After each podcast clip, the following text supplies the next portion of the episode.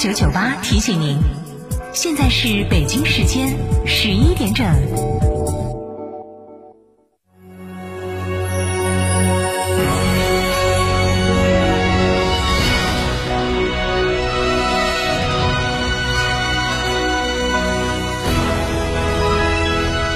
成都的声音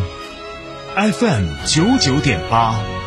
成都人民广播电台。新闻广播。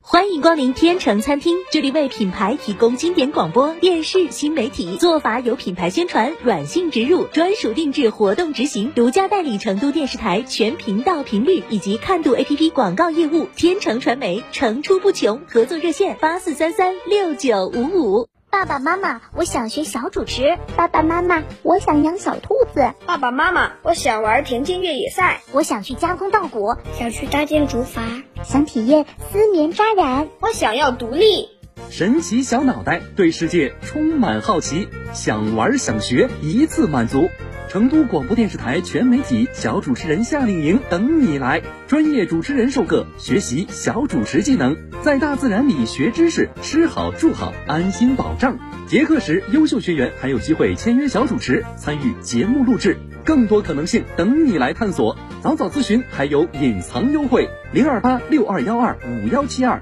零二八六二幺二五幺七二，快打电话了解吧。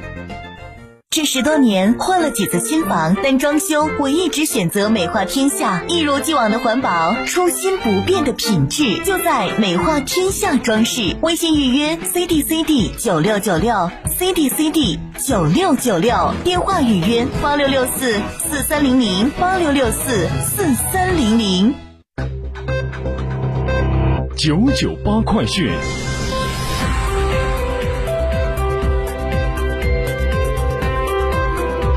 来关注这一时段的九九八快讯，我是蓝霄。当前，海南省三亚市疫情防控形势十分严峻。根据国务院联防联控机制部署，自八月六号凌晨六点起，三亚全市实行临时性全域静态管理。八月六号，东部战区继续在台岛北部、西南、东部海空域进行实战化联合演训。在战区联合作战体系支撑下，战区海军出动舰艇、战机、岸岛等任务兵力，重点进行了联合对陆打击、对海突击等科目训练。水利部日前发布汛情通报指出，根据预报，八月上半月期间，松辽流域、海河、黄河和珠江流域部分河段或支流可能会发生洪水，需要提前做好防洪准备。为贯彻落实国务院办公厅关于促进三岁以下婴幼儿照护服务发展的指导意见，促进托育机构规范发展，满足人民群众对婴幼儿照护服务需求，保障婴幼儿健康，国家卫生健康委办公厅日前印发通知，要求做好托育机构卫生评价工作。通知明确，托育机构备案相关卫生评价基本要求。以保障婴幼儿健康为出发点，制定了托育机构卫生评价基本标准，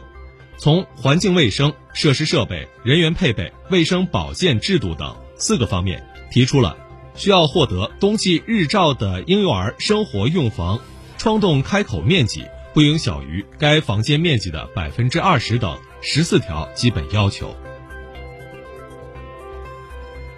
为进一步遏制月饼过度包装现象。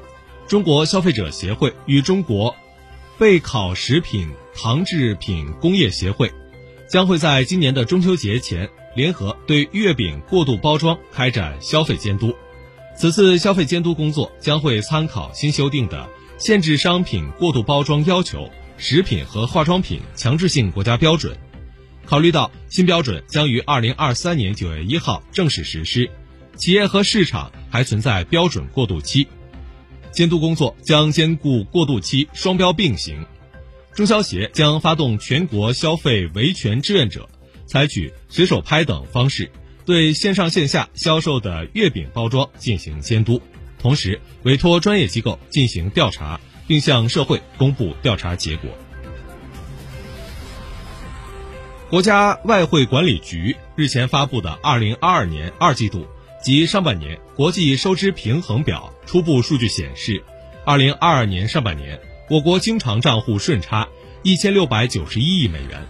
与同期国内生产总值之比为百分之一点九，继续处于合理均衡区间。国家外汇管理局新闻发言人表示，2022年上半年我国货物贸易进出口呈现较强的韧性。我国国际收支口径的货物贸易顺差三千两百零七亿美元，增长百分之三十六，为历年同期最高值。其中，货物贸易出口一万六千四百三十七亿美元，同比增长百分之十三；进口一万三千两百三十亿美元，同比增长百分之八。公安部消息，夏季治安打击整治百日行动开展以来，截至七月底。全国公安机关出动警力一千两百零五万人次，发动群防群治力量两千三百零五万人次，抓获现行违法犯罪嫌疑人八点九万人，结合本地实际组织区域性临查临检行动二十五点六万次。公安部百日行动办公室主任、治安管理局局长裘宝利表示，公安机关将会多措并举，进一步把百日行动推向深入，坚决实现。惩治一批违法犯罪分子，整治一批社会治安混乱地区，化解一批安全风险隐患。联合国粮食及农业组织日前发布的七月食品价格指数为一百四十点九，比六月下降百分之八点六，是该指数三月创下新高之后连续第四个月回落。粮农组织分析，其中谷物价格指数回落部分源于俄罗斯与乌克兰七月。就黑海港口农产品外运达成协议。据日本读卖新闻六号的报道，日本首相岸田文雄已经决定将会于八月十号改组内阁，并计划在届时撤换防卫大臣岸信夫。据日媒报道称，岸田原计划于九月改组内阁，不过日本前首相安倍晋三七月八号中枪身亡后，日本舆论关于。关注自民党与韩国统一教之间的关系，以至于造成岸田内阁民调支持率下降。在这种情况下，岸田提前改组内阁。据美国军事网站五号的报道，美国军队中出现的猴痘病例已经攀升至四十例，是不到一个月前的十倍。美国国防部发言人迪茨五号表示，确诊的四十人中包括二十六名现役人员。而在七月八号，美国国防部称，只有四人感染了猴痘病毒。美国特斯拉公司四号召开股东大会，投票通过将公司股票一拆三的方案。特斯拉今年六月提出这一股票拆分方案，按照四号收盘价每股九百二十五点九美元计算，一拆三之后每股价格约为三百零八美元。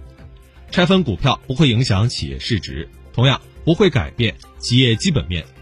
但拆分可以使每股价格更便宜，吸引更多投资者买入股票。